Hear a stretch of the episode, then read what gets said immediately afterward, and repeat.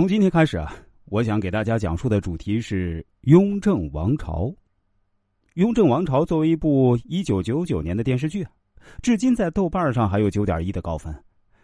相比较于国产历史巅峰之作的《大明王朝一五六六》，它的剧情没那么烧脑，但是也有很多细思极恐的地方。相较于康熙王朝呢，它没有谈笑间强弩灰飞烟灭的个人英雄传奇，它更多表现的是无奈。和忍耐，即使作为上位者的皇帝啊，更是如此。但每个人都是高手，有自己最真实的追求。在节目开始之前啊，我先给大家做个简单的自我介绍。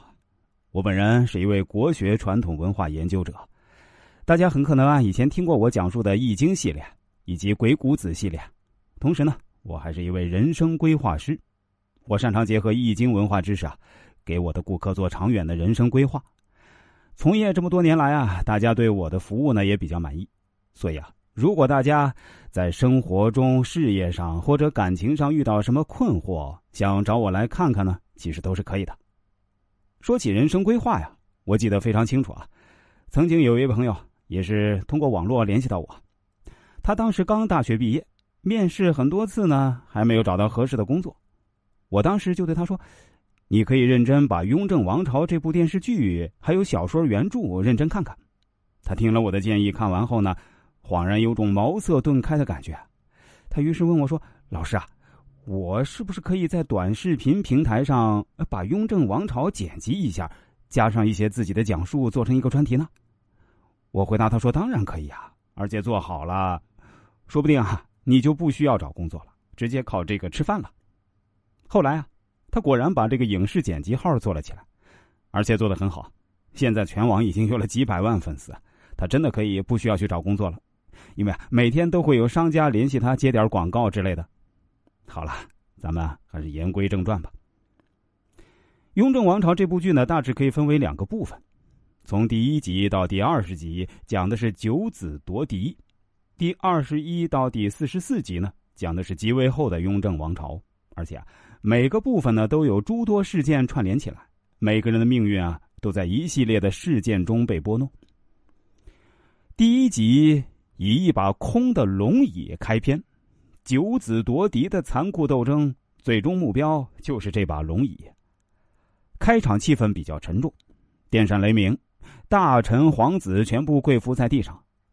康熙皇帝心事重重，驻足抬头看看大殿上的对联的下联洪福五典，无清民事为难。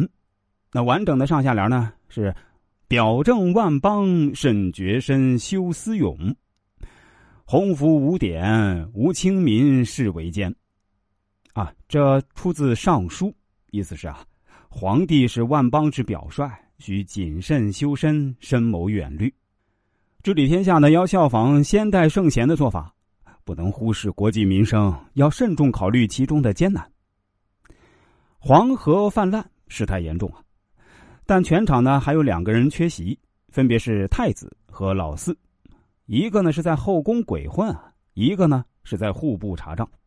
后来这太子啊匆匆赶来，作为皇位继承人啊，他是替皇帝出谋策划的第一人选啊，所以呢也被康熙啊现场询问对策，结果支支吾吾啊，只说赈灾修堤，却说不出个具体措施，还把问题啊。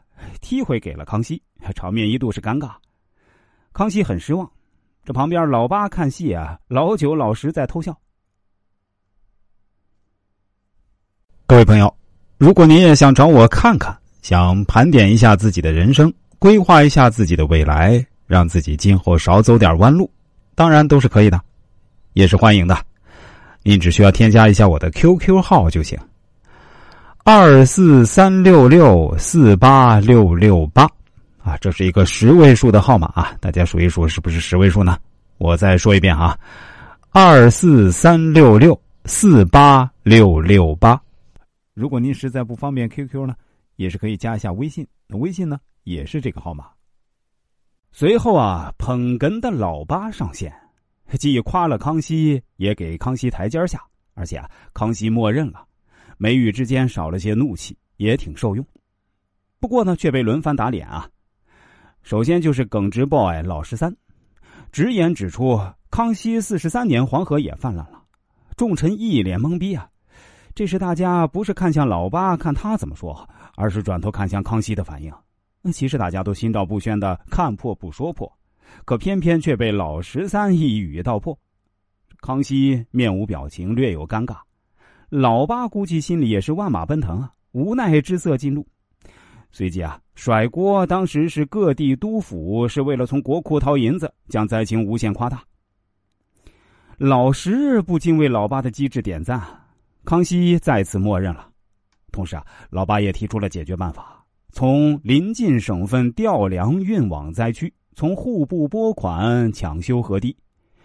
然后第二个打脸的人来了，这就是从户部算完账赶来的老四。哎，这里的老八鞋底儿是干的，老四从外边归来，鞋底儿是湿的。这道具组也是用心了。当老八知道老四去户部查账，作为监管户部的阿哥开始心虚了。户部什么情况，他最清楚。他之前的捧哏和甩锅呀，是从自己的立场出发，大事化小，把事态控制在自己处理范围内。之后提出的调粮和拨款呢，都是户部的应有职责。但是啊，这老四直接指出临近省份无粮可调，户部无款可拨，还给出了实锤。户部能拨款的金额不超过五十万两。朝堂之上，面对赤裸裸的真相，个人的反应也是值得玩味啊。康熙说：“这些年，我把国事交给太子，还有你们这些阿哥们协同办理。虽然失望，康熙还是照顾太子的颜面。太子低头不语。老四提出具体的解决措施：拨款四十万两。”去直隶购粮运往灾区，并且派遣钦差前往江南筹款购粮抢修河堤。老八说认错求罢免。朝堂过后，老四去找太子，被太子膈应一下后呢，询问太子是不是去接钦差这个活儿毕竟啊，老四名义上是太子阵营的，其实啊，派钦差这个方案是老四提出的，他大可以在朝堂上主动跟康熙去申请。只是这样就容易跟太子撕破脸了，自己推头土脸的，队伍里的小弟没跟自己打招呼就各种表现，擅自去户部查账还有理由说得过去。钦差这个活呢，只能让太子去帮自己要。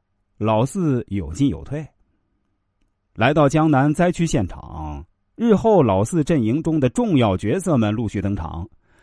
首先出现的就是全剧的笑点担当狗儿以及坎儿和小翠三人。三个人都是出身社会最底层，小翠需要卖身为奴才能换来一个单薄的棺材来安葬母亲，那狗儿和坎儿呢，则是要通过演绎出卖身埋歌来获得别人的施舍。接下来是狠人年羹尧，在路上成功的蹲到了老四，被老十三问及他怎么知道自己一行人会从这条道走，年羹尧的回答简直是教科书级别的。短短几句话，既拍了老四马屁，又表现了自己的提己忠心，还表露自己的付出。